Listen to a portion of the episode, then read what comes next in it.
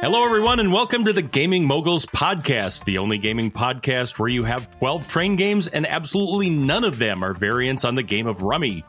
I'm one of your hosts for this evening, Mark Teskey, along with my other co host, my friend, Mr. Jake Klopfenstein. Jake, how are you this evening? I'm doing wonderfully, Mark. How are you? Absolutely fabulous. Jake, we have an awesome episode coming up ahead this evening, do we not? Always, always. It's going to be cram packed full of conversation, games, wrong opinions. you can we can be trusted on that one 100% of the time. I cannot hardly believe that we are already doing episode 9, which if you've listened to episode 0 our introduction means that this is our 10th episode, Jake. Woo! One of the cool things is we've had some very nice growth in listenership since the start. Just want to thank everybody that's out there that has subscribed to us and has listened to us and has told a friend about us. And uh, we're really happy with things are at right now.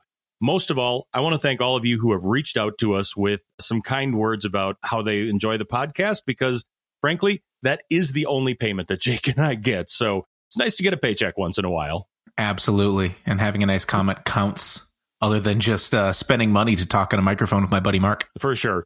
But 100%, if there's one thing you could do for us that really means a ton, if you could reach out and tell a friend about us, that would be absolutely great. And again, thanks to everybody that has done that. We really appreciate it. So, Mark, why don't we talk about some games that we played this week? What'd you play this week? I had a unique set of circumstances this week in that uh, we had a historic cold snap last week, shall we say? I think we even mentioned it in our last episode. Yeah, it was very cold. Was double digits below zero and windy for multiple days in a row, which we kind of knew what we were getting into when we signed up for living in Minnesota, but that was a little above and beyond our pay grade. So they ended up canceling school for just about the entire week last week. I had a 10 and a 12 year old hanging out with us that wanted to do a lot of game playing last week. So I got to play a whole bunch of games last week. Also, by the way, as an architectural photographer, there is not a lot of call to have architectural photos taken in when it's 20 degrees below zero and snowy. So I was more or less off for the week as well. Mine was the opposite. My boss was in town from Atlanta. I thought she was going to freeze to death. She thankfully did not. And we saw a whole bunch of customers. So I was busy this week. I didn't get as much game playing as you did. What'd you play with your kids? You know, I got to pull out some crazy stuff that I A never would have thought I would have played with my kids, and B some stuff that I hadn't played in a very long time. So one of the things I've kind of had a hankering to pull out and play due to the massive amount of upgrading I've done to it is the cute little storytelling game Mice and Mystics by Plaid Hat Games and Jerry Hawthorne. You know, this is something that I've had for quite a while, and we tried playing it a couple years ago, and my daughter was eight, and my eight year old daughter has an, or she's now 10, has a very active imagination. And at eight, even the notion of giant rats chasing after a mouse sized prince was a little too intense for her. So that makes sense. Put it back spooky. on the shelf for a couple years. Well, and there's giant spiders and giant centipedes and all kinds of other yucky, creepy crawlies she still had that in her brain that this game scared her. It's been hard to get back out. And I actually spent a lot of time painting all the miniatures on that one, and they're cool. I'm oh, really oh, cool. pretty proud of how these turned out. I've actually never seen them. Yeah, you've seen how I've gotten some of my other stuff painted up. And yeah, that was the first thing that I ever did, but I actually think they turned out really, really well. So I've been looking for an excuse to pull that out again. So we managed to get it out one afternoon and play it, and we had a blast playing it. It was a super fun time good. She was no longer scared. No, no. And she's actually pretty excited to play again. So we may actually get that one completed. It's funny. I would actually almost call it a little bit of Gloomhaven light. It sort of had a bit of that feel. Cool. Well, that's great. It's a group of people working together to accomplish missions. Is it one versus many? Is there like a DM or GM in the game or? Uh, no, it's a, um, it is very much like Gloomhaven in that you're all in the same party and you all are working through a storyline in there where you have to do a mission and get to a thing. It's you versus the game. And there's a timer that when certain events transpire, you add cheese to the cheese timer. And of course you do. There's a surge of monsters when the cheese timer runs out. And yeah, that makes sense. Yeah. And you also get to power up when you do good things. And when you roll cheese on the dice, you also get cheese, which you can trade in and level up and get more abilities for your characters. A bit cheesy. A bit cheesy, but dripping with theme. I mean, it really, really well written, uh, beautiful components. It was fun to pull that one back out again. Cool. So, uh, Mice and Mystics by Jerry Hawthorne. It was fun to play that one again. Also, in the haven't played it again forever, pulled out and played Raiders of the North Sea, which I don't know how much more we need to say about this. We've talked about this one in the past, but it's been a favorite of my family's for a long time and uh, everybody pretty much remembered how to play it since the last time we played it rolled with it and uh, banged that one out one snowy morning. Isn't that the best where you don't actually have to teach the rules? It almost feels like something's wrong whenever i don't have to like even do a quick rundown on the rules. I'm like are you guys sure you know? And they're like yeah we played this game a million times. Oh yeah completely. It literally was just set up and like all right dad let's go. Okay we all right. Wow. We just have too many games to do that with frequency. Yeah i did have to do one tweak to it though. We were playing with the jarl the expansion with the jarls in there. What is that? The Hall of Heroes, I think it is. Field of Fame. Field, Field of Fame. Fame. There it is. Yes. Yeah, we were playing one? with that expansion. So I did have to explain how the Jarls work and how the uh, whatever the glory tokens were, the reputation or whatever the purple things are. I'd explain that. Got it. They liked it. I'm not sure they liked the expansion that much. I think they would have preferred to play it with the other one. They kind of got a kick. My like my daughter got a kick out of fighting the Jarls, but I think they would have rather played the base game. Honestly, yeah, I think the base game's good, but if I were to have one of them, it's the Hall of Heroes, which is where it comes with a mead and another way to get what are they called, adventurers? I can't remember, but you get cards of people to add to your crew. Yeah, I need to get that one. I've got the other two, and that one needs to get added to my box because that's a fun one. The other two, there's only two. I have the base and the other expansion. Ah, got it, got it, got it, got it. I was going to say, I was like, there's only two expansions. The other two things that are available. got it, got it, got it. Makes sense. Cool. I got to introduce them to Troll, and uh, unlike somebody else I know that I couldn't introduce to Troll last night, Mister Tired Out. Yep, that's my fault. That's an Oink game by Kuji Kimura that we talked about in our Oinkasode. Super fun. Not going to spend any more time on that one. The most interesting thing I attempted to teach them was 18 Lilliput. I knew this would be a stretch, but my son is probably our biggest fan, as is my daughter. They actually make me play the episodes oh, as awkward. we drive to ski lessons on Sunday. I know it's a little bit weird. Got it. So we end up listening to them in the car. So they've heard us talk about 18 Lilliput a whole bunch of times. And my son has been pestering me to play this one. Also, my wife has uh, stood in as a financial role and works at a bunch of financial services companies. So I figured she could probably handle the financial aspect of this one. So I thought, what the heck? I'll just give her a role and see how they manage to cope with playing 18 Lilliput. And they're doing pretty well. Yeah. Weirdly, we're still in the middle of that game. My wife's on some business travel this week and we couldn't finish. So it's sitting in my game table, perfectly protected, ready to be pulled out and played again as soon as she gets home. But well, good. Yeah, we were about halfway through the game. Did go through the rules twice for my kids. I went through it one night and then went through it again with my wife the next day. And my son totally has it. He is getting every little bit of it and he's getting a little cheeky about his performance in the game. And I think he's in for a rude awakening. All things will crumble. Oh, he's about to have a bunch of trains rust away and that's Ooh. going to be a rude awakening. that kills the William. Uh-huh. Uh, Elizabeth's a little nervous about, she's like, I feel like I'm falling behind, but she has more shares than anybody else. So she's not doing that bad. Cool. Well, that's great. Happy to hear that little kids are playing 18 XX style games. Maybe they'll be playing 1889 next. You know, if they do well with this one, I wouldn't rule that out. There you go. Well, it sounds like a fun weekend of gaming with uh, the kiddos being around. For sure. You got to get out and do a little gaming on Monday night that I was super jealous about. One of our friends, J Mac, has made it his uh, New Year's resolution to learn one game each month and play it. And so technically it was well, in February. teach it, right? Yeah, yeah, yeah. Learn and teach it because John is has one of the biggest game collection in the group, but he doesn't bring games that often. So he's going to try to fix that. He's got an awesome collection. Too. Oh, it's huge. Yeah. This was John's New Year's resolution to play and run a game every month. So this was his January game and we played it in the early part of February. So buck up, John. You better do uh, another game for February. I believe in you. But through the ages, it was incredibly yeah, cool. this one? It was incredibly cool. So it's very, very fiddly. I mean, there's a lot of moving parts that you're maintaining throughout the game. Every single time it's someone's turn, you have to re-slide down a card market, and certain cards will leave, certain cards will not leave. And I think what we could have done is maybe set up the table a little bit better and sat a little closer to each other. I didn't have my glasses on, so I could hardly read half the cards, which slowed down gameplay a little bit. And then with every single resource you get, they're moving to different pools and different degrees in the different pools to check everything. But this game is by far my favorite Sid Meier style civilization game. So I've played Civilization: A New Dawn, I've played Through the Ages, I've played uh, Flow of History, I've played probably a few Antiquity? other ones that Antiquity counts too, but that's a little different. That's more of an area control game. Sure. Yep, Um, yep, yep. But this game is by far the best of those. You would love it. The amount of moving levers that you have through just technically a card game is incredible. I really like the mechanisms. It felt incredibly evocative. Once you get towards about the second age, you really know what's going on. You can finally dig it in. And the scores were all reasonably close. I think Vince won and he maybe was 20 points more than the bottom scorer and in a 130 point game or something along those lines. So we had a really fun time with it. It was really cool. I would happily play this one anytime.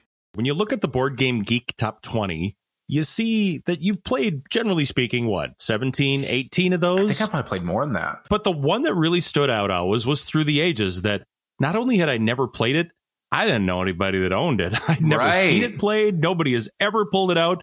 It, it's weird to me that something that's that highly rated has just been absolutely invisible to our play group. So finding that out that John actually, John, well, I own it. Yeah. Like, well, Uh, get after it there, brother. It was really good to hear. And I have had a chance to play this game on iOS on the iPad and thought it was really cool. And I definitely would like to play it again with humans. I've only played it once or twice and can see the beauty of it. And I really want to play with people so that I can really experience that one. Yeah, you definitely should. I hope I hope John runs it again. It's a little longer of a game and it's a card game, so the rulebook was not very good, which is surprising because normally Vlada Chvátil's rulebooks are really good, but it's pretty information dense and there's a lot of different card interactions that may or may not be figured out. I think I want to play the app. I have the app as well, a whole bunch more, just to kind of really ingrain the rules into myself. So when I play it in person again next, I will be able to really dive into the game. But it was awesome. Thanks for running it, John. Really appreciate it. Very cool. I also was lucky enough to get a couple of other games played at our Wednesday night this week. We had a newer player joining us, so I ran The Estates, that is by Capstone Games and designed by Klaus Zoch. This went over really well. We played it three player, which is, I think, the only time I've ever played it three player. It was really interesting. Like always, the person who lost lost by a lot, but they were a couple of dollars away from actually winning the game and actually getting the final thing. That's the funny part about the estates is the winner may have negative money. Yes. and uh, Eric regrettably exploded. He was so close to winning, but what you're doing in these states is building different real estate developments, and it's done through a really interesting auction. Every single thing in the game is auctioned. So we also played Crusaders Thy Will Be Done, which we've talked about for the last couple episodes, so I won't bore you with any more conversation on it. However, I have to chastise myself. I've been getting a rule wrong, so felt kind of like an idiot. There's been a couple of games that I've messed rules up that are pretty significant, and Crusaders Thy Will Be Done is added to that list. Every time that you pillage in this game, you get a number of victory points, or I can't remember what they're called, but they're victory points equal to the strength of the people that you've crusaded against. And we were not doing that before. So, whoops. Add that to the Klondike Rush and uh, Roll for the Galaxy dice placement issue that I played wrong for a very long time. So Yeah, so I would imagine that makes the game go faster, doesn't it? Because you It does. have a gradually increasing amount of victory points, which is going to burn Right. through the victory point pool quicker, correct? correct. And looking back at it, I think everybody kind of crusaded about the same amount the previous couple of times. So I don't think it would have been that big of an issue score wise. I'm, I'm thinking maybe some people had moved around, but you know, whatever. Now I just need to play this one again now that I actually know the rules and they're correct the whole time. Yeah, no kidding. Ugh. So while you were playing that, I was sitting at the next table, apparently running the games I've been dying to play that I haven't played in a long time table. I was playing Troyes by Sébastien Dujardin, Xavier Georges, and Alain Orban. And I love this game. Holy smokes. We played it a whole bunch a year ago. And for whatever reason, just newer and shinier came along and it sort of just fell off the pile. Man, glad I got a chance to pull that out. Introduced it to our friend Steven. J Max played it a bunch of times, of course. And man, talk about a crazily tight game. This game is really tight to start with, but by the end of the game, uh, literally the final scores were 36, 35, 34, Wow. which one little move anywhere would have flopped first and third place easily. Oh, It was God. super hotly contested and really tight. There's a lot of pushing and shoving around, bumping people out of buildings and the area control part of that. And it was a really fun play of that game. So that's one that I need to get back out and play more often because I forgot how much I love that game. I do have a bone to pick here with you. I, oh, you'd be and you'd be wrong, Jake. But go ahead. So you posted piece. On Instagram under our shared Gaming Moguls Instagram account that this is a game Troyes is better than Castles of Burgundy, which I would like to point out stand by that. is not a, a, a feeling held by all the members of the Gaming Moguls. I would actually go to my deathbed saying that the opposite of true. Castles of Burgundy is better in nearly every single way. The only thing that's less good at is how it actually looks, but that will be fixed soon. Hey, Jake, I have one thing to say about that. oh God. Oh God. I've been dying to do that since we started this. God, never again. I will ban you from that. Gosh, jeez. Our recording app has a little default soundboard that includes that, and I've just been waiting for the once in our entire history that I will do that. I promise you, I will not Good. do that again. But I had to do it that time, Funny. and I need to say nothing else about that opinion. But I do love Castles of Burgundy, so I'm going to retract part of that. But it's more a case on whew, love Troyes. Speaking of games that haven't seen the light of day for a long time, I pulled out a game that has not been played by us in, eh, or well, has been played by none of us except for me ever. And it's been at least five years since I've played this game. That game is the introduction to the world to one Uwe Rosenberg, a game called Bohnanza. It's a little card game about planting bean fields and harvesting the bean fields and hand management and trading. I think that checks all the boxes Yes. trick is you have a hand, you can't reorder it. You have to plant two bean fields. You must plant your first card in your hand. You can plant the second one. Aside from that, you have to trade and or donate the cards in your hand and a couple that you draw every turn to somebody else to make sure that you don't have to prematurely harvest one of your fields in order to maximize your profit on each field. And we played it six player, which is pretty exciting. There's a lot of vivacious trading that goes on with that. There's a lot of stuff going on. Yes, correct. Oh, that was a fun time playing, Jake. What'd you think of that? Yeah, I thought it was fun. Um, it's kind of interesting. So I've been meaning to ask you this. Did we play it poorly or something? Did we play it weird, like as a group? So my takeaway from and the reason why I'm asking this is it felt like the game was a little long and the trades weren't really interesting conversations. You know, it was just kind of an auction to see, okay, well, I'm, I'm looking for this. Who can give me this for this? Is there like more donating happening in other games? Like people's turns are a little faster or something, or do they put it up, up to forum less? I, I, I, I don't know. It felt, it felt strange. Yeah, it was a little subpar. I think that there was some negotiating for the sake of negotiating, which made it run a little bit long. There was some long, like, come on, won't anybody give this to me for that? I think a lot of times negotiations are a little quicker when it's a little more obvious what people are interested. Like when people are more comfortable with what they have and what they want to get, the negotiations can go a little quicker. So I think sometimes there was negotiating for the sake of negotiating. Right. And and you are mechanically limited on the negotiation. So it was not like in a lot of games like Trade on the Tigris, for example, where you just start trading. Just go, you know, and the market will kind of determine itself. It took a couple go arounds before we kind of understood what and how to maximize our card trade for card trade kind of thing. Right. And I think in some cases too, maybe people weren't smartly optimizing their the you know the ripe times to harvest their bean fields. So sometimes where people were automatically just holding out to completely fill up their chili bean field in order to get that thing as many in there as they can.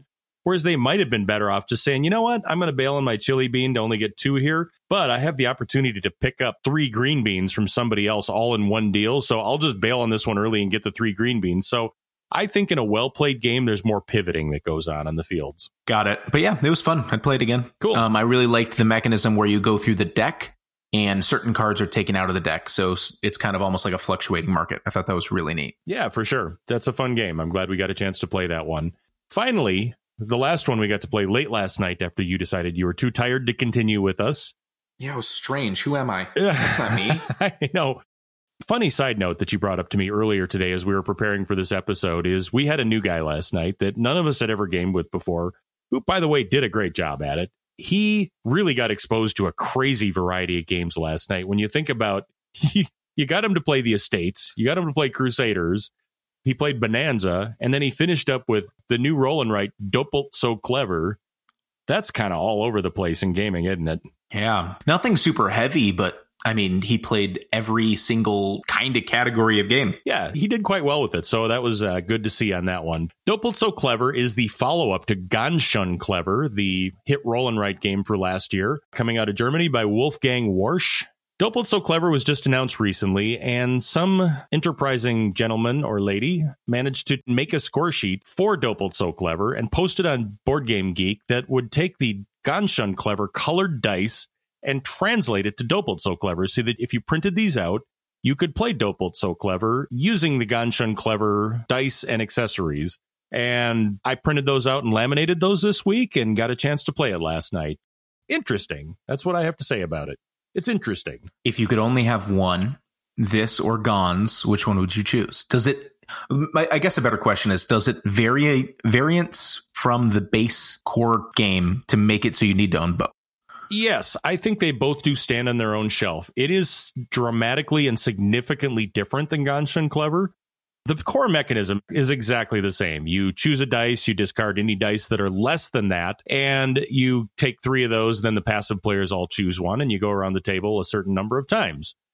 Where it gets weird is the strategy is wildly different in this one, and that one of the power ups it introduces is the ability to take dice back out of the silver cup and use them again.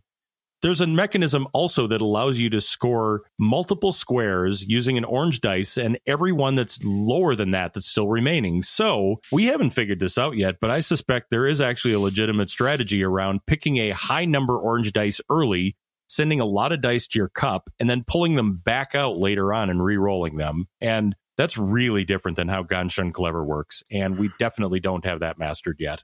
Yeah, I'll have to play it. I'm excited to try. I mean, so I have a bootleg copy of Ganz Schön Clever, and I've been meaning to buy the actual edition.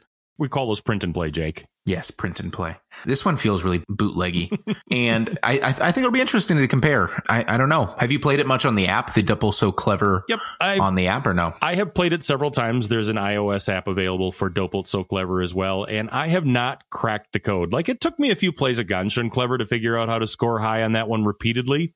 And I am definitely not up that curve yet on Doppelt So Clever. So it, it's going to take a few more plays. I do really enjoy it. I personally think if you had to pick between them, Ganz is probably the better game. But this one is unique enough that I think it's worth owning both. Cool. So that's Doppelt So Clever. I believe it's coming to the US this spring. It's going to be published by Stronghold Games along with the English printing of Ganz Schön Clever. So, why don't we dive into the meat and potatoes of this podcast, Mark? Excellent. So, we are both very interested in components of board games. Me and you are not super into mini games. So, sorry, nope. cool mini or not games. We're usually not that interested in you, but we love upgraded components to games. And it's actually a hobby that we have found to bling and pimp out our board games. Yeah, we both have a super big passion around taking games that we love. And eh, I honestly focus on my favorite games on this one. And I try to make them as nice as I possibly can. I guess I'm not just satisfied with the out of the box experience in most cases. If I can make it nicer, I will really try to. And one of the cool byproducts of having a podcast where we don't do reviews is that we have a lot of freedom to jump into some other interesting topics, some oh, gaming adjacent topics or other things that aren't strictly about games. Now, let's be frank, this is a gaming podcast. We're mostly going to talk about games we have the ability to jump in and talk about some other things. So we today are going to talk quite a bit about game upgrades that we have run across over the years and we have personally jumped into. So Jake, let's do it. So let's start with upgraded components. So Everybody's done this. You've bought a board game and for whatever reason, all of the components in it, let's say the thing that represent resources are a bunch of cardboard chits and that's just not good enough. Do we like cardboard chits, Jake? Uh, yeah, they're fine, but we prefer little chunky wooden bits. See episode two, I think, is the one that's the chunky wooden bits where we talk about those. exactly. So why don't we talk about? Might so, even be episode one. Might, might even be. We'll see. Why don't we talk about some of our favorite ways to get these and the stores that we usually buy from to do this? Along the way, we'll also talk about some of our favorite specific things that we've upgraded. We're going to try to make this as non listy as possible, but there are definitely going to be a few things we're going to sidetrack along as we're going to call out some of our favorite upgrades that we've done. Correct. So to start, let's talk about, I think, my favorite company on this whole list, MeepleSource. Yep. So MeepleSource is a website and they also have booths at trade shows, but their kind of forte is they make screen printed custom meeples for different games. And they have a huge website. They run Kickstarters every once in a while, but I don't really think you need to actually do the Kickstarter. I don't know if it saves you any money or anything. You can usually buy them on their website before, but the website's meeplesource.com and they have a whole bunch of deluxe things. Certain ones are categorized to make for different uh, game kits, but other ones you can just buy a la carte. So, Mark, what's your favorite thing you've bought from Meeple Source? So, I actually got in quite a bit of trouble at MeepleSource at Gen Con this year because I found their booth and I looked at that. I went, oh, oh, oh, oh, oh, look at this. I got to have this. Oh, I, oh, ooh, I got to have this one too. Oh, oh, shoot, darn it. I didn't think, oh, yeah, I got to have that one. And then I found the imported games that they have, and it was all downhill from there because yeah. they were also had copies of Metro X there as well. So that's how I got my copy of Metro X. Anyway, sidetrack. Of the Meeple Source stuff that I've personally procured, probably my favorite set of that stuff has been the Dungeon Petz upgrade set. Our family is crazy about Dungeon Petz. My daughter loves the cuteness of all the little monsters, so we end up playing Dungeon Petz a shocking amount given how heavy that game is. And they make a upgrade set for dungeon petz which includes realistic food tokens like you get a little steak instead of a red cube and you get right what may be the greatest animeeple or the greatest little character meep resource meeple that exists you can replace your little brown cubes in dungeon petz with a realistic poop token wow yeah Wow. I mean, if that isn't That's what I knew I needed. I know. That's that that's what's missing in my but life. I tell you what, every time that game comes out, as soon as you whip out the poop meeples, everybody goes, dude, poop meeples. This is great. They just love it. yeah. it. That's hilarious. So anyway, it really does improve the sense of the game because the original game, it's a lot of cubes. It's brown cubes, it's black cubes, it's green cubes, it's red cubes. And eh, thematically, you can figure out that a green cube is a vegetable, but it's just cooler being a vegetable. Yeah, completely agree. And it seems like this is kind of a trend in board games, especially in Kickstarters, people really like these silk screen meeples. Mm-hmm. So MeepleSource has done a great job of giving people third party availability to do that. Some of my favorite ones I've gotten from here. My first one is Yokohama. Um, Yokohama is one of our favorite games. We both missed the Kickstarters, which we still kick ourselves in the butt about, but we will actually talk about Yokohama a decent amount at almost every single store. But for me, I got the Meeple Source upgraded tokens and they look beautiful. They kind of match the art style of the retail edition. Yeah. The other one that I really like from here is the Indonesia ones. And this is kind of something that is another point on why it's great to upgrade these components. Indonesia is nearly um, go wrong. Right. Indonesia is nearly unplayable with well, not nearly unplayable. You can play it just fine. So what they did is in the edition that I have, they have wooden resources, and these are supposed to be used in the rulebook as it says on the board. And then they have these little chits, the cardboard chits that are supposed to be the resources that are actually passed around on the boats and such to the different locations.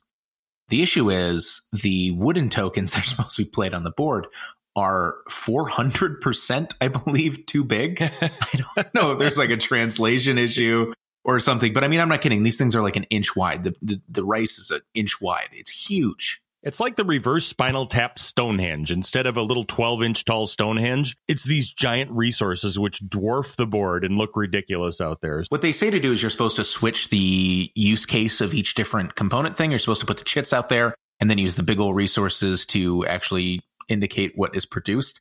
But it's so stupid. They're gigantic.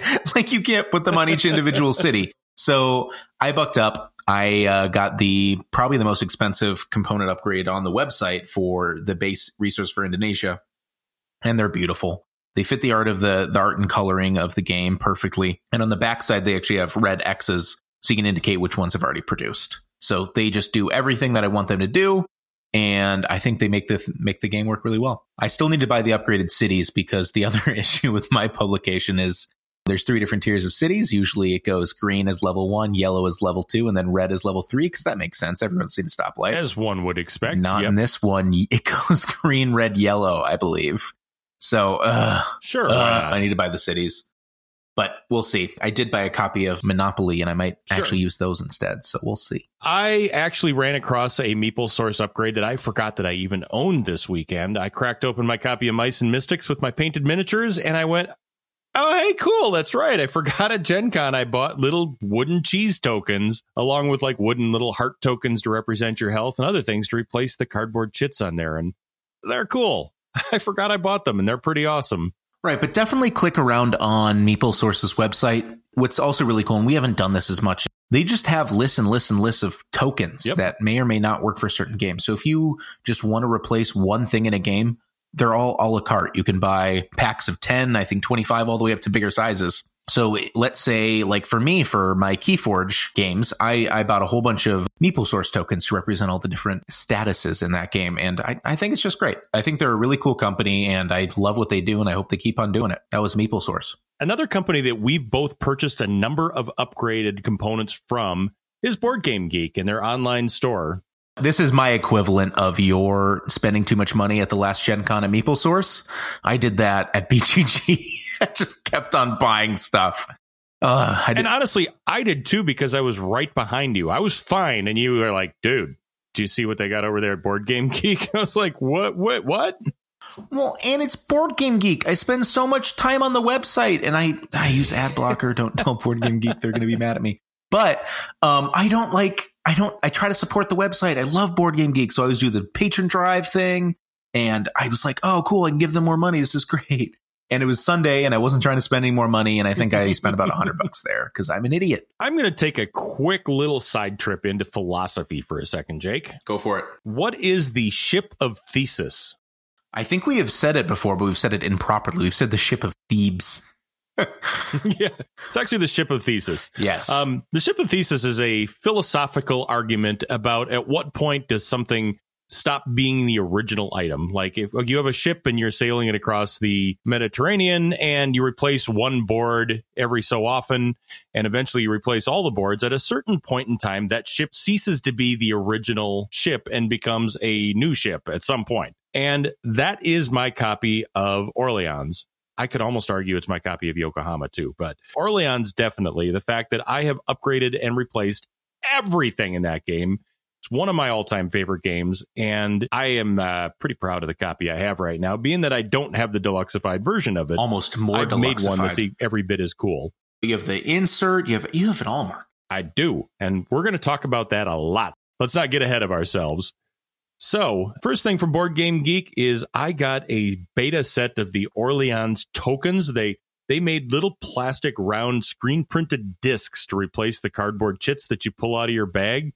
They are gorgeous. Holy cow. But the weird thing about it is they ended up having a mistake in the printing process. So, like, yeah, the quality control wasn't high enough or something, right? No, three out of 10 of them are very significantly off center, not even kind of like really off center. So, they realized that and they basically said, Hey, you buy one set, we'll give you another set so that between the two, you can make a good set. And I went, Oh, okay. That's easy.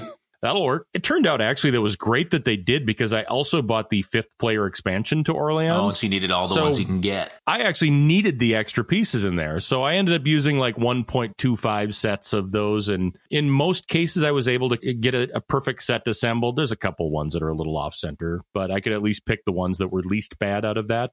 And that is a massive upgrade to that game, pulling out those nice little smooth plastic they're a little bit weighty. Even oh, they're great out of the bag instead of a plastic chip. They're oh, they're so nice. I know you're very fond of the chips, the little upgraded chits that you got from Board Game Geek as well. Yeah, I am. So at that point in time when we were actually buying them, there were four different games available. And for those online to actually get to this store, you just Google Board Game Geek Store, but the actual URL is boardgamegeekstore.com.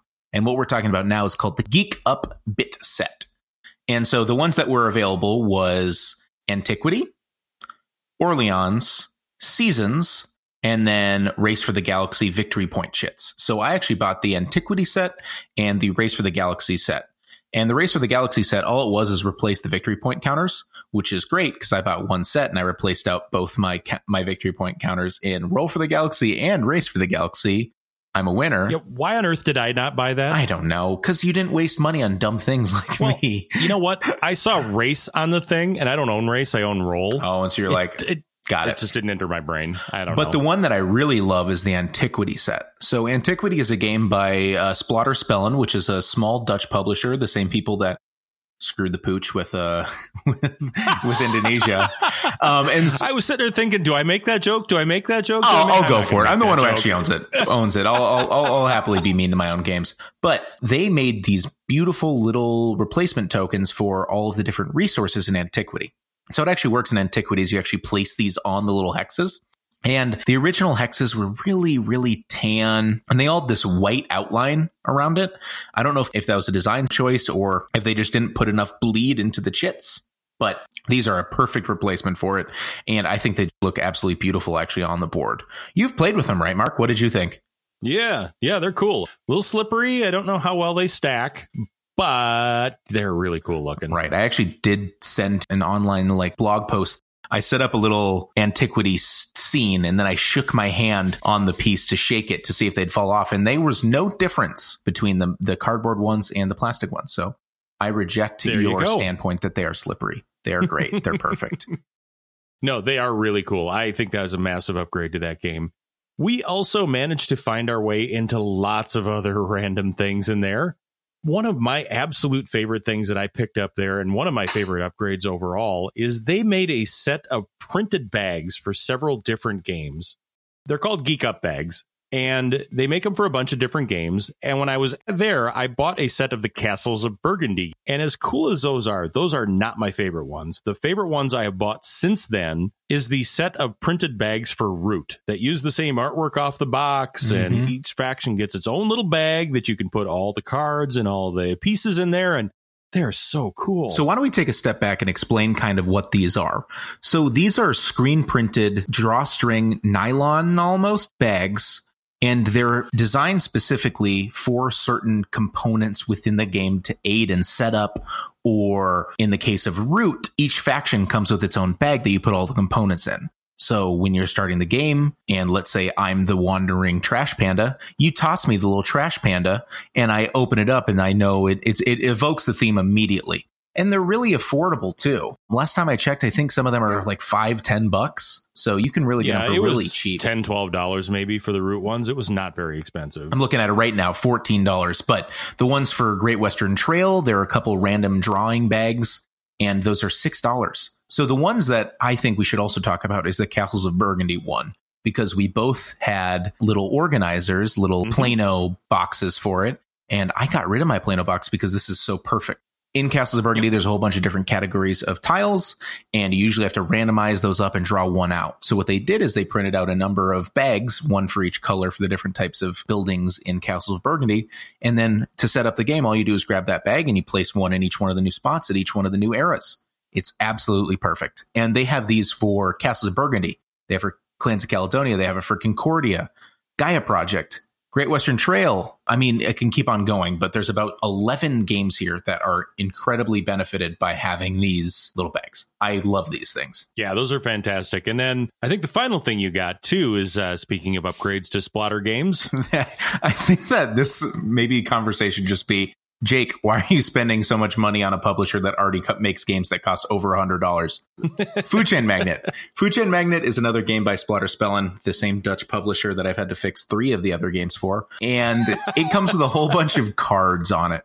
And so, what's cool about the game is you get special abilities if you're the first person to do something.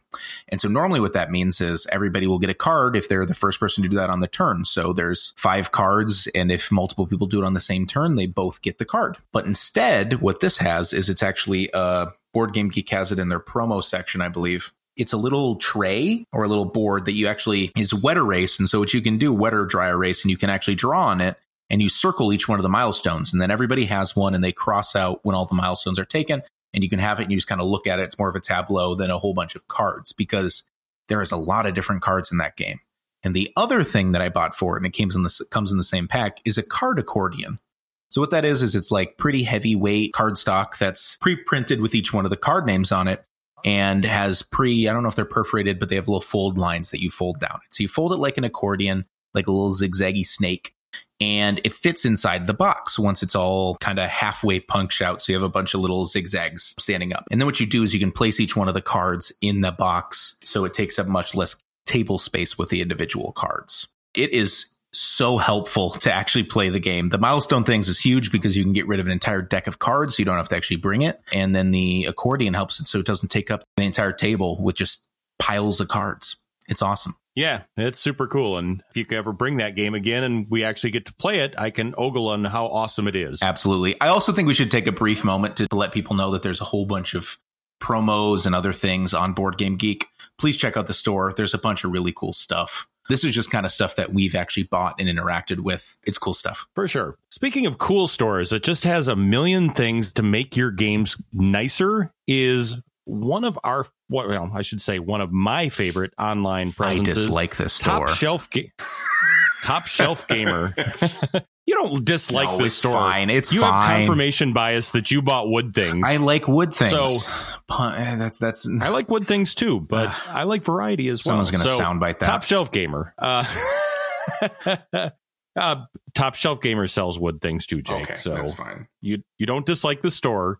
Top Shelf Gamer is a website that has gone through and categorizes a bunch of bling components for different games, whether it's metal coins, acrylic resource tokens, wooden meeples, metal upgrade cubes, foam core organizers, wooden inserts, you name it. Anything and everything to upgrade your games categorized by game type. And they have a lot of cool things on there. Like one of the things they sell is all of the Stonemaier game resource packs. And Stonemaier Games, besides printing some mega hit games like Scythe, has also gone through and made resource packs of realistic resources of everything from, well, like wood and metal and so forth that you'd use in Scythe to things like fish and tea leaves and all kinds of other random things that you'd encounter in other games like oh, Yokohama, for example. So I have purchased over time both the Stonemaier Games resource packs for Scythe, which gives me realistic resources for the game of Scythe, as well as realistic resources for the game of Yokohama. It's got a nice little metal coppery thing for to represent the copper in Yokohama. It's got a little tea leaf for the tea. It's and it's got a little fish for the fish and bundle of cloth for the cloth and so on and so forth. Just super happy with the table presence that those realistic clay resources have with my Yokohama game and with my Scythe game. Absolutely. I have not actually bought anything from here, but I need to look on there to get some better coins. There's some coins I'd like to replace in some of my games. Yeah, they have a lot of coin sets on there. Can't promise you these are the cheapest ones in the world, but you know what? The one thing I will say is their customer service is amazing. It's a stupid little thing, but I, you'll order from them and you'll get a handwritten card with there basically saying, Hey, Mark, saw that you're ordering the upgrade kit for Yokohama. That's one of our favorite games. We hope you like this upgrade. Have a great day. Oh, that's awesome. That's really nice. It's a really cool touch. It's, you know, it's a nothing thing, but it's a neat touch. Cool. Yeah, that's topshelfgamer.com. Speaking of ordering things on points not so close to the US, I have ordered a bunch of upgraded components from a German website called spielmaterial.de. And near as I can tell, it's kind of the German equivalent of MeepleSource. Yeah, they're not as boutique though, right? They do have some game specific upgrade kits, but it's more the case that if you just want to order some 15 millimeter wood tokens, or if you want to order individual meeples of whatever color you want, that's the place you want to go. And it is cheap. Their stuff is pretty darn cheap. You look at ordering a set of realistic resources from MeepleSource in wood for Orleans, for example, that's going to cost you 80 $90, something like that. It's crazily expensive. Go to spielmaterial.de. I think it was $12 or something like that. Now they're not as nice. I'll Right. straight up say that. They're not, they're, they're like single color painted. They're cut to the right shape, but they're not like screen printed and cute and stuff like that. But definitely cooler than the dumb wooden chits that come with the game. Price wise, it's a great deal. I've also got near and far wooden food resources there, and I think I may replace those. They're kind of ugly, actually. Oh, really? well, no, they're not so Well, great. They're okay. yeah. I do need you to go on this website and buy me some buildings for Yokohama. I'm very envious of yours. Yeah, so they sell kind of two different. They sell like a uh, uh, what I'd actually call like a Catan house is what it really looks like. It probably is a Catan house. I'm Actually, sure that's what it is. yeah. And then they have something else that looks kind of like a bigger, grander house with a little steeple on it or whatever.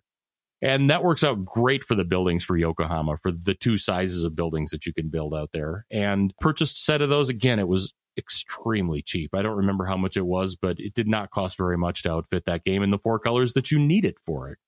The last thing that I typically order from spielmaterial.de is all the tokens I do when I print and play an 18xx game because they have all the colors that you need. And once again, cheap, cheap, cheap, cheap, cheap. And it's a little scary for a US person ordering from Germany. I think shipping was only a few dollars and it arrived in less Well, than probably just pop it in regular mail, right? I was pretty shocked at how quick it got there. In a lot of ways, it was nearly transparent from ordering from a US company. cool. That's awesome. So spielmaterial.de. There are days, Jake, when no amount of web surfing finds you exactly what you want. That's when you got to make it yourself. You gotta make it, it yourself. Pick yourself my... up by your bootstraps, Mark. my favorite way of DIYing game components is with my 3D printer. Now, in most cases, uh, you can download these patterns from Thingiverse and start printing them up and have them ready to go as soon as your printer will spit them out. In some cases, there are some custom made ones that don't have plans available that you can purchase pre printed from Etsy. For example, I made a print and play version of Glory to Rome. And about halfway through the very first play, I went, man, we need a cool first player token other than this dumb card you know what we need? We need a marble bust of Caesar. Yes. So smash cut to me ordering marble zero filament and printing out a marble bust of Caesar, which is now in my Glory to Rome set permanently to be my first player token. And of course, the first iteration of that one looked a little weird because my printer yeah, looked a little vaporwave, a little too weird there. Yeah, a little bit. And I reprinted it and made it perfect, and I made it twice as big because the only thing better than a Caesar bust is a big yeah, Caesar bust. That was crazy. I remember that being a little bit my idea, Mark. Is that, am I remembering wrong? We were at the table together. I think it was a group oh, discussion. Okay, okay, got it. A couple of the other favorite things that I printed out there, I was able to upgrade my copy of Medina from first edition to second edition by adding a well and adding some of the different tokens for that. I was able to 3D print that stuff. That was all available on there. I printed a cube alignment tray for Eclipse that I was able to find from Thingiverse. One of the downsides of Eclipse is that there's these tracks of little cubes on there that you pull them off to indicate how your economy is growing. And if you ever bump that thing, those cubes are all over the place and you lose track of where you're at. So I made a little grid thing that sits on top of there, each color coded for whatever faction it is, and they hold your cubes perfectly aligned inside its little spot Perfect. on there. And very helpful to have. I made a set of food cans to represent food tokens for Dead of Winter that even came with little like beans sticker that you can put around them. So they look like little cans of beans out there. Those are very cute. And probably my newest and favorite 3D printed upgrade, I actually did not make. I had to buy it from Etsy because there is not a plan available for this one. I bought realistic little trains and canal ships for my copy of Brass Birmingham instead of the little cardboard tokens on there. And those suckers are very cool. cool. So they have a colored base based on what what different color player you are, and half of them are canal boats, and the other half are trains, and you use those to mark out the connections that you've taken over. Very cool. The next category of game upgrades is can be DIY'd. We don't have the ability to do these, but I know some people do. Oh, I'm working on it. Laser cutter. So if you have a laser cutter, you can do a whole bunch of stuff. You can either cut acrylic tokens or wooden tokens, or you can burn down the whole house, right? Those are the three things you can do with the laser cutter. or fill it with smoke if you're not careful, yeah. yeah. Or well, burn your uh, eyes yeah, out. just easy things. Yeah, I can understand why you're really rushing to get one of these. So there's a couple of companies online that do some acrylic tokens. These are a little bit more for kind of lifestyle games. Like they're really big in the Warhammer community to do like different status markers and they're also pretty big in like X-wing to do different um, shaped move maneuver tokens. But I've actually purchased some from Team Covenant, which is a company that does a lot of like lifestyle card game type things. And they also have a YouTube channel and stuff. But they do laser cut components for resources in card games. And I have purchased their Netrunner ones, and I like them a lot. Look on Etsy too. Yeah, there's a lot of laser cut acrylic and wooden things from Etsy that you can get to upgrade whatever game you've got. Even a lot of the insert companies, like the Broken Token insert for Terraforming Mars, came with neat little laser cut acrylic tokens to represent the temperature and the oxygen level and uh, like what phase of the game you're in. And we will talk about inserts later, so we won't beleaguer the listeners by talking about it now. Fair enough. What's the next thing, Mark? Well, once you've got all those things on there, we've talked about plastic, we've talked about wood, we've talked about fabric. We have not so much talked about metal yet. And the coolest thing you can do with metal when it comes to games is get upgraded coins for your games.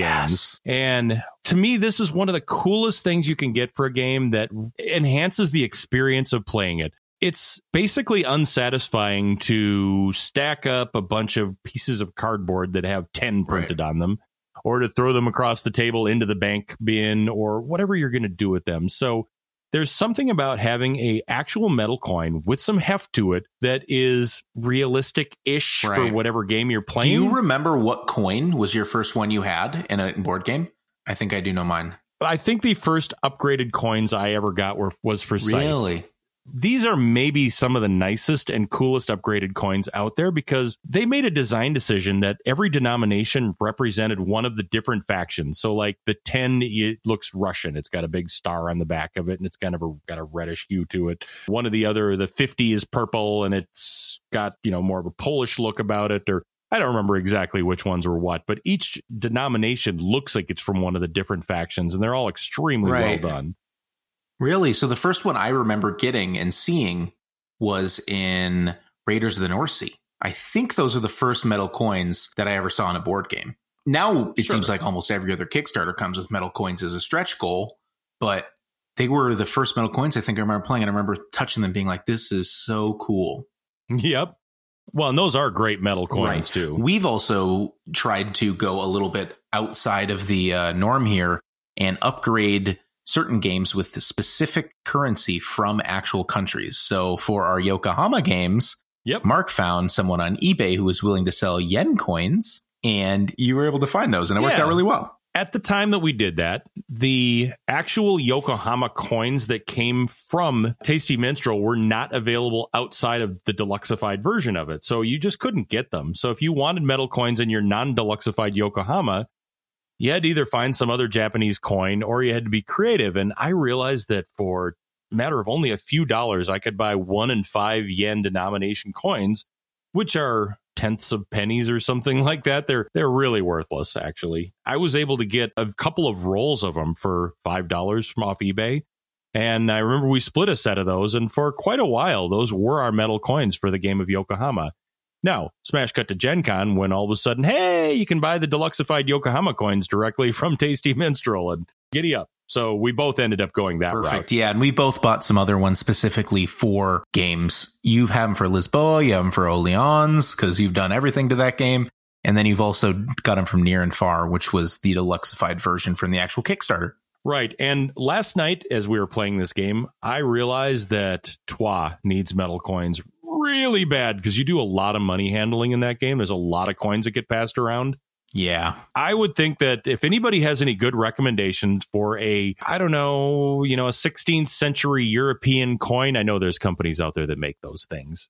I would love to hear about it because my Troyes set needs to have metal coins in Well, it. badly. why don't you check out the little shout out? Good, good segue. Did you see that? Yes. Um, we found the expert in metal coins. right. And so there's someone I follow on Instagram that's called Pixel Art Meeple. They've actually posted a couple of things on Reddit and BGG. And the kind of claim to fame by this individual is they really deluxify games. So they've have done specific poker chips, like custom poker chips to replace the stacking little tokens in Ethnos.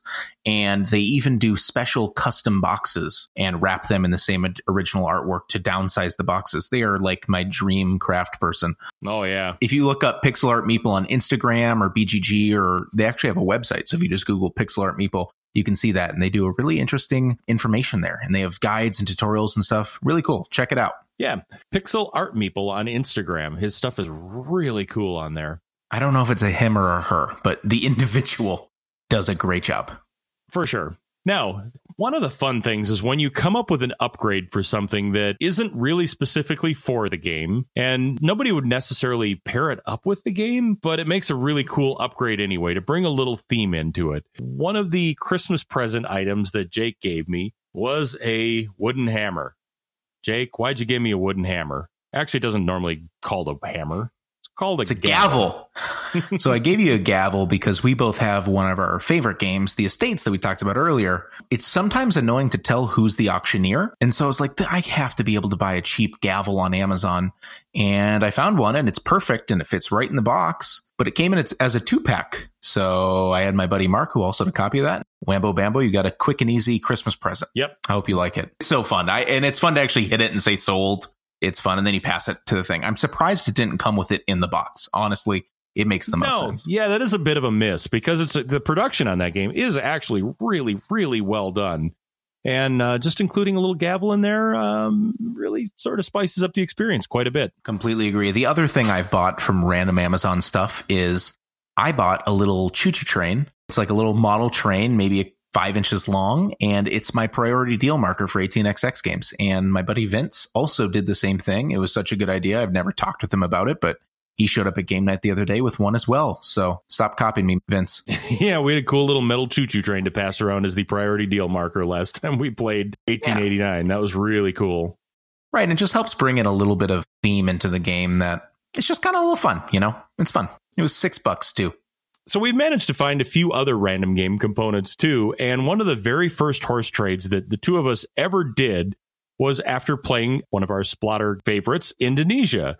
Sense a theme here, Jake? Yeah, it's uh are, are we just uh kicking Splotter games because they're the worst? I, I, I love their games so much. Yeah, we're huge fans of Splotters, but I feel like I'm just being so mean to all their component qualities. Their production's a little rough.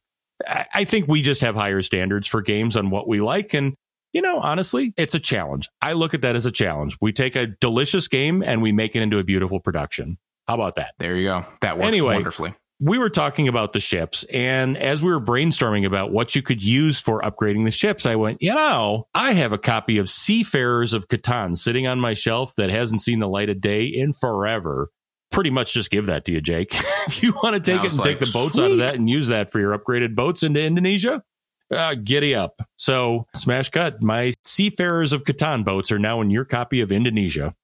And it's perfect. And that's something that is really interesting about games. I know some people will actually wait and like buy bargain bin Goodwill games and stuff like that and just rip the components out of it and add them to other games. Like I just bought a copy of Texas Hold'em Monopoly. We're going to talk about it the next time when we talk about poker chips. But I'm going to have a whole bunch of extra houses and like little metal markers for from Monopoly. I'm going to have to put into other games. Well, and I actually have a box of kind of an island of lost toys of components that have been replaced or pulled out of games because I deluxified something, and that came in really handy recently when we were playing 1889, and I realized that I didn't have a first player marker or something like that, and I just went fishing in my my random box of components and went, I don't like this, and had the perfect there thing. There you go. Yeah, worked perfect. Exactly. We saw a cool upgrade that neither of us had ever thought of in a game that we had somewhat dismissed because of its inherent fiddliness, shall we say.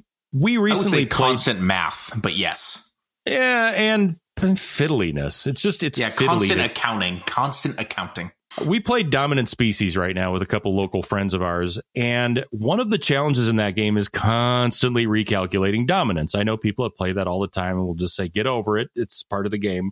There's a better way to do it. We found out as the guy whipped out a set of dice matching each one of the different colors and just proceeded every time somebody was on there would set the, that colored dice on there and set it to whatever value the dominance value was for that hex. And it was able to tell instantly at a glance who had dominance where and by how much. And man, that was great. Yeah, it was such a smart idea. I would probably upgrade that and use D12s instead. So you don't have to. There was occasionally a couple of times where we'd have to yeah, put spin it around and use a couple of dice. But that's just that'd be the only thing to do it but it was such a smart idea. It made that game completely not need to manage something because every once in a while you check through but you could see what the dominance was to each location. It was perfect. The final one is sometimes you have to stretch all the way overseas and find your game bling things on AliExpress and boy, if you haven't used AliExpress, that is literally the Turkish bazaar of every crazy thing you could find. The component quality for the game sidereal confluence is um, charitably garbage. You know, the components are pretty ugly. They're generic cubes. The currency on there are little cardboard chits with ships printed on them. I got a giant bag of what would be called rubber stocking stuffer ships for almost nothing from China had them shipped to me. And so now instead of whipping out little cardboard currency chits, we actually have little spaceships that we use as money instead. So, Jake, I know you have an opinion on my Chinesium ships. What do you think of them? I will not touch them. They are so gross feeling. Worse. I hate them so much. They're just they're like they're like sticky in some weird way. Well, I'm sure they just have like a whole bunch of suffering on them from the Chinese factory you bought them from. Yeah, yeah they're I'm kind not of, a fan. They're kind of gooey rubber. I'll be honest with they're you about so that. gooey. Yeah, that's the right term. God, they're, they're gooey. just too gooey. No thanks. Yeah, and especially that part of the game too is you actually bid with these tokens with money, And so you actually have to take a handful of these Chinesium ships and flip them open. They're kind of Yeah, no thanks. So that may not have been well thought out, but they look cool. I'll give you that. yeah, So um, sure. as cool maybe. as cool as a really cheap little rubber Chinese chip can look, sure. So that was all the components that actually exist in the box, or the different components that you can upgrade. But there's also other things you can put in the box that are very important to help with facility of playing the game. You have to take those nifty components and gently cradle them and organize them and present them in a lovely Correct. fashion. Because Mark, what's one of my biggest pet peeves in gaming? Disorganized boxes. Close. Baggies on the table. I need to have Ooh. them in the box. I hate them when they just are like someone neatly folds them out and they're just like flat on the table. Just hide them. I don't want to look at debris on the table. yeah, just put them back in the box and get them out of there. But I'm with you. One thing I hate is I hate opening up 25 little baggies and dumping them out. Right. Yeah, it's just dumping baggies, but man, that takes forever. I hate it. Right. Well, it depends on the game. Sometimes it's no big deal and sometimes it's just part of the game. But there are certain inserts that absolutely make the game playing experience better. So why don't we talk about the companies we've actually purchased here from and say whether or not we like them? And for sure, we're also going to talk about some of them that we think are super important. There's a lot of inserts out for a lot of different games, and not all of them are super important or super mandatory. But there's a few that transform the game into something that's kind of a pain to something that's no longer a pain. And we're going to highlight those. So when it comes to inserts, Jake, I would say that the thousand pound gorilla in that industry would be Broken Token in terms of numbers sold and variety they're out there. Wouldn't you agree, Jake? Absolutely agree. They had a huge booth at Gen Con. For sure. And they do absolutely amazing work. They have a large number of them out there. They're all very well designed. Well, as it turns out, they're not all very well designed, but honestly, most of them are pretty well designed. And there's a number of these that I have found to be absolutely indispensable. For example, Caverna. Oh, Caverna Oh, God, is yeah. one that is absolutely mandatory. It's such a great game. And if you did not have an insert to that one, you would have to have dozens of baggies and you'd have to have dozens of bowls on your table in order to play this thing because every bunch of resource would need a little bowl and you'd be constantly passing them around. I know this because I've done it. When you get the insert, you get a little play tray that has all the in, all the different resources all set out. So when you need to repopulate your different placement spots, you just pull them out of there and it takes seconds. It's so great. Yeah, honestly, it's the most necessary one. So I actually will disagree with the fact that all of the broken token ones are good because one of my favorite games is Eclipse, and I bought a wooden insert from them, and it was just crap. It made game playing harder to play. The way that you'd actually set up the technology tokens made it worse than just putting in a Plano box and actually including it in the box. It was a complete waste of money. I've never actually seen that one. I, I threw it away. It was so bad. All the other ones I've ever bought from them have been awesome. And I think I've bought six or seven of them from Broken Token.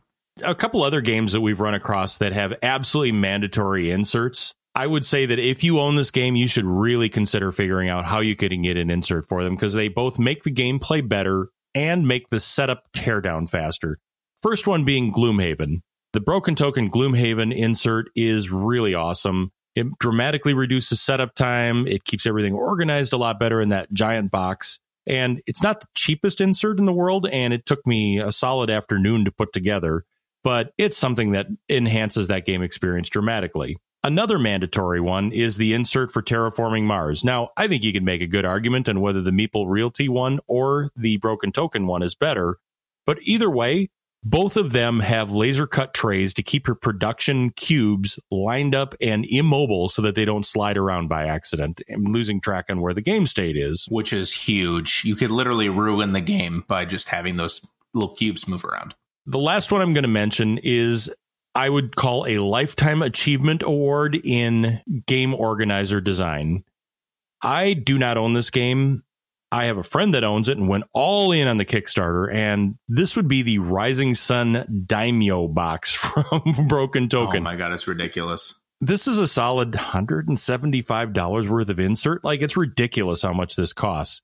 But it's an entire big, huge wooden crate, as well as all these individual little miniature hangers where they all snap in and keep everything safe and organized. Like you ended up pretty much selling your game because it was such a raging pain to try to organize. Correct. And I'm not going to spend another 170 bucks on a game I already spent $100 on. Well, you, for sure. Yeah. And I saw you try to pack that thing up and went, that's awful. My buddy JJ is loves the game Rising Sun and he bucked up and bought that thing. Problem is JJ not super crafty and he realizes he's not super crafty. And I kind of shrugged and went, oh, dude, I'll do it for you. I, I can knock that thing out in an afternoon without realizing what I was signing up for.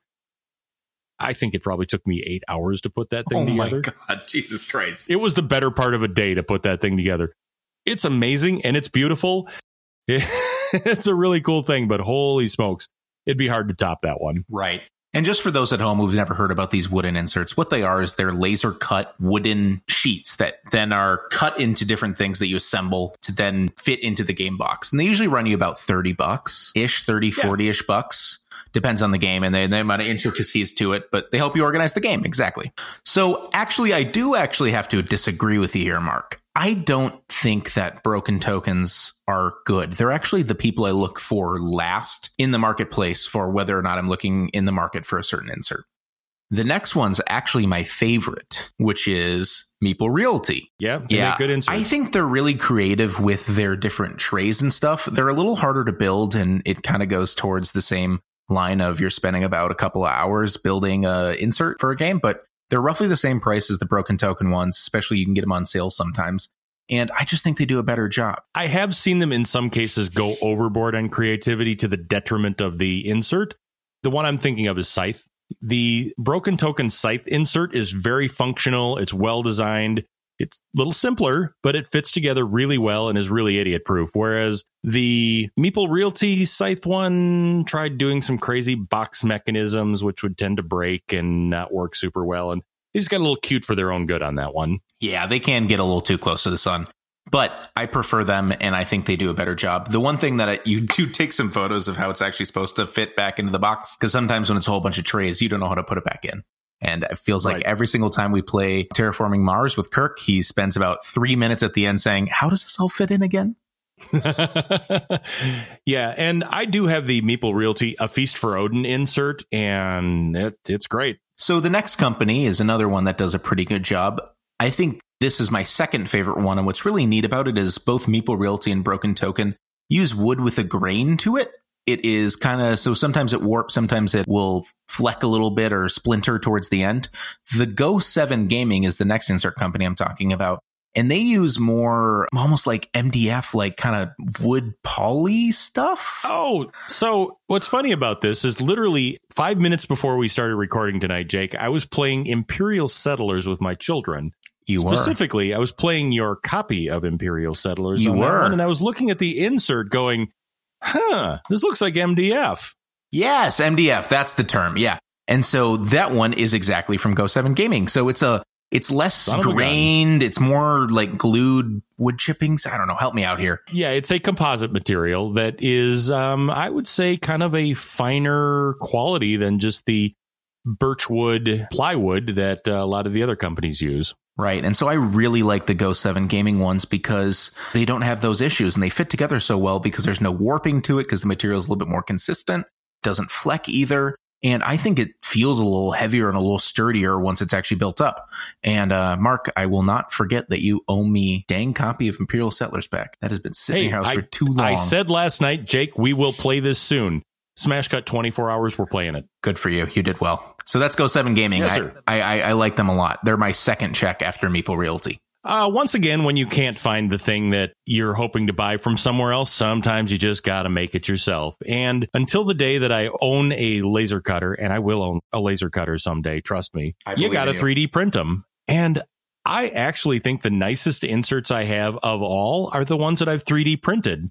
Again, search Thingiverse that's thingiverse.com for game inserts, and you can find a really nice selection of inserts that are out there. Some of the nicest ones that I printed, and I made one of these for you, was Near and Far is a super nice insert and fits the Amber Mines expansion and the base all in the same original box. Love that insert. Was playing with my 3D printed insert for Troyes last night, which puts both the base game of Troyes and the ladies of Troyes in the same box and makes just the money management and the dice management so much better. I also made you a Twilight Struggle organizer, which keeps, you know, the one tray for the US faction, another tray for the communist faction, and one to keep the cards in the middle. And uh, what would be a discussion without mentioning my ship of Theseus once again? I made a 3D printed organizer for Orleans. Very cool. It's very, very nice. So if you have access to a 3D printer and the website Thingiverse, look into 3D printing your inserts. They turn out really nice. Or, like we're going to say with everything, check out Etsy. Yeah, they have a lot of those just for sale. Etsy people have little little stores for for either 3D printed inserts or people will do it for the wooden cut inserts that don't actually have a website. I pretty much every single time I get a new game search on Etsy to see if whether or not there's something for it. And that's a fair point because I have seen the exact organizer that I printed for Orleans for sale on Etsy for sub $20. And at that point, you look at it and go, mm, worth the trouble to 3D print it? I don't know. Absolutely. All right. So the next one is a kind of newcomer into the industry ish. So if you've browsed BGG or if you've browsed Reddit, every once in a while people will talk about making their own foam core inserts for games. And so FoamCore is the big board that everyone's used when they were in school to make different posters to do a science fair. And it's called FoamCore because there's foam in between two different papers on the outside. But there's a new company that's recently came out with actually cut inserts using this material. So you don't actually have to build them yourself. And that name of that company is Folded Space. And I have their Concordia insert. And what's really cool about this company is they're about half the price of the wooden ones, and they're definitely not as durable, but they're half as expensive. So win. That's a win for me. I also kickstarted their most recent Kickstarter for Anachrony, and I think it was like 20 bucks, and all the other inserts for it were like 45 of wood. And they weigh a lot less. So yeah, foam core not the most durable stuff on earth. So I'm interested to see over time how that stuff holds up. But it certainly looked good. Yeah, first glance. I think my main issue is I used crappy Elmer's glue to it, and I think I need to get a more strong kind of kind of like plasticky glue kind of thing to really strengthen it. Yeah, I can see that making a difference. Last but not least on the topic of inserts is there are certain off the shelf things that happen to work really well. My original organizer for Castles of Burgundy was actually a Plano fishing lure case, and it fit inside the box great and it held everything great. And until I got the Board Game Geek bags, that was my go to Castles of Burgundy organizer. Once I got the bags, I now had a spare Plano box for fishing tackle, and I figured out that it fit perfectly into Le Havre. And honestly, it works great for Le Havre because Le Havre is a game where there's a bunch of resources that you're always dipping into and you're always restocking things. And having just one tray that they're all in there conveniently right next to the board is super useful. If you own Le Havre and you want to organize better, find a uh, Plano fishing tackle box. It'll fit inside your Le Havre box. My Plano style boxes that I buy are the Husky brand ones from Home Depot. They are like three bucks for the biggest one, So they're about half price compared to Amazon price of the Planos. They're way less quality, but oh, it's a good call. I figure I don't need the quality for that. So I pretty much always have all three different sizes on hand in a little drawer. The other thing that I'm a huge fan of, I haven't used them as much. I actually kind of forgot they're in the drawer, but they're little dollar store sauce containers. So they're little Tupperware style containers. They maybe hold two ounces. What they actually do is uh, you they're 10 cents each. You get 10 for a bag of $1. And I bought a whole bunch of these. And what you can do is they they just fit perfectly in the board games and you just put one single resource type in there. And then you can set them up actually on the table. They work out really well. Jake, we have talked about an awful lot of upgrades and pretty rapid fire succession here tonight, but I know that some of these are better than others. Right. So if you were going to go back and think about all the things we talked about tonight, about the things that you like the most or have added the best experience to a game or the best produced, what would your top five be? Let's uh let's throw this one back and forth and talk about our top five favorite upgrades. Jake, what's right. your number five on? Well, before I do that, I think we should do a quick little asterisk to all these things. All right, fair enough. This is not supposed to be a comprehensive, all the different organizing ways to bling games. Oh no, we're just scratching the surface. There's so much you can do here, and it's amazing what you could actually co-op to different resources in different games. This is just the stuff that we've done. I apologize if we didn't list some insert company that someone else has used. Definitely send us emails if this is something you guys are interested in because we always want to hear what's out there and learn some more. So, or strike up a conversation with us via Twitter, Instagram, or or our Board Game Geek Guild. Anywhere we're accessible. Now, with that quick side note, let's start with my five. My number five is the Antiquity Board Game Geek chits. They're beautiful. They look like little pieces of gum, kind of chiclet almost. They definitely enhance the game. They do, and they are absolutely one of my favorites. What's your number five, Mark? My number five are the faction bags for Root. The art on that one is 10 out of 10 in that entire game. Carries that over to a really nice little silky bag where as you're setting up, you just hand everybody their player board and their faction bags and they're off and running. Those faction bags are a must buy if you own the game of Root. Number four, Jake. My number four is my Yokohama upgrades from Meeple Source. Um, I really love screen printed wooden meeples, and these help me deluxify my own copy of Yokohama, which ended up being moot because the deluxified edition's on Kickstarter right now, and I don't know if I'm going to kickstart it. What's your number four, Mark? My number four last night, I was reminded about how much I like this, and I forgot I had even done this till I opened it up and I went, oh, I forgot I did this. it's my Troyes insert that I 3D printed it's so well laid out. It made the setup of the game literally take half the amount of time and made the management of the game way easier because we just had one dice tray. We had another tray that was for the money. We had another tray for each different color and the neutral color. And it made the management and setup and play of the game super simple. That's my number four, the 3D printed Troyes insert from thingiverse.com. Perfect. Jake, what's your number three? My number three is from Board Game Geek. They are the Geek Up bags for Castles of Burgundy. Castles of Burgundy, I used to have it in a kind of Plano style fishing lure style bag, and it was super annoying to set it up. Then they have these bags for everything, become setups a breeze. It looks pretty on the table. I don't know why these weren't included in the base game. They're so perfect. I love the Castles of Burgundy bag. Now, if you talk about things that aren't included in the box for Castles of Burgundy, uh, I think you could go way deeper on art, that topic. art, less color like art. beige, more colors, pretty much anything else. All right, my number three is something I found on Etsy. Speaking of Etsy and 3D printing, it's the 3D printed canal ships and trains that you use to mark connections inside Brass Birmingham. They're great. They were awfully inexpensive for what they are, and I think it makes the game experience of an already beautiful game even more beautiful. That's 3D printed Brass Birmingham trains from Etsy.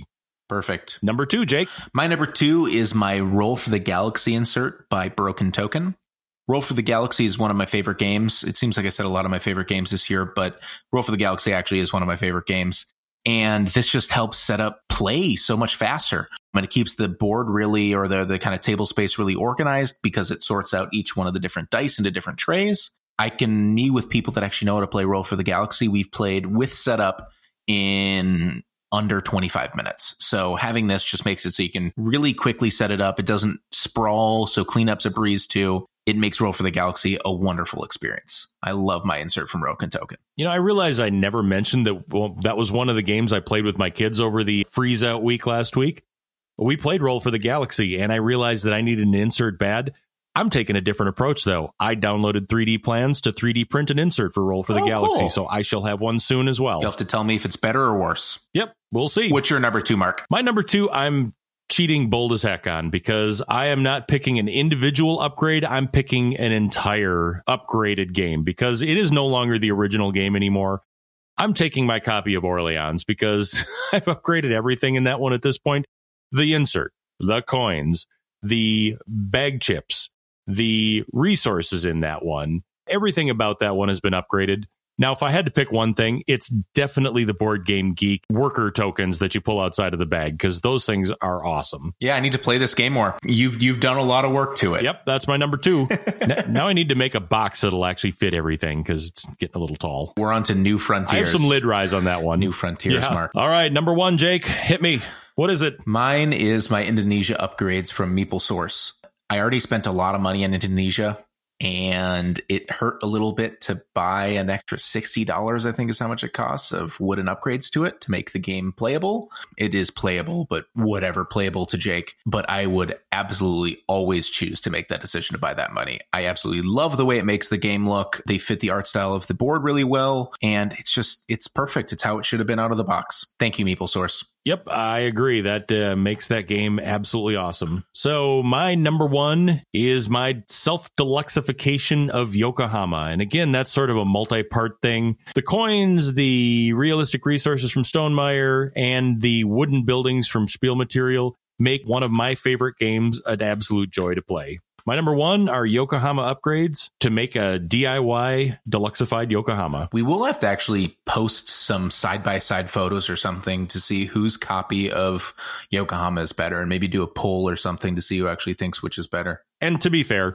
your copy's Yeah. awesome too. So I would be proud to own either one of them. Absolutely. All right, let's bring her home, Jake. Now we got to do the long Minnesotan goodbye and take another 15 minutes for it. It doesn't feel right just to cut it. I can't Irish goodbye, Mark. I just can't do it. Uh, uh, we got harassed by some people about a goodbye that apparently took an extra long time in episode six, and I'm still chuckling Yeah. about that one. But anyway, this is actually part one of what I would consider to be gaming upgrade. Next time, we're going to hit part two, the stuff outside the box. So I'm very excited to have that conversation next time. Looking forward to it. Hope you have a good rest of your night, Mark. And you too, Jake. Thank you very much. And thank you all very much. Have a great night, and we'll see you next time. This has been the Gaming Moguls Podcast, co hosted by Mark Teskey and Jake Klopfenstein. Please find us on iTunes, Spotify, Google Play, Stitcher, or TuneIn. Feel free to join our Board Game Geek Guild, guild number 3431. Find us on Instagram and Twitter at Gaming Moguls. Or reach us via email, jake at gamingmoguls.com or mark at gamingmoguls.com. If you like the Gaming Moguls podcast, please tell a friend. Thanks for listening.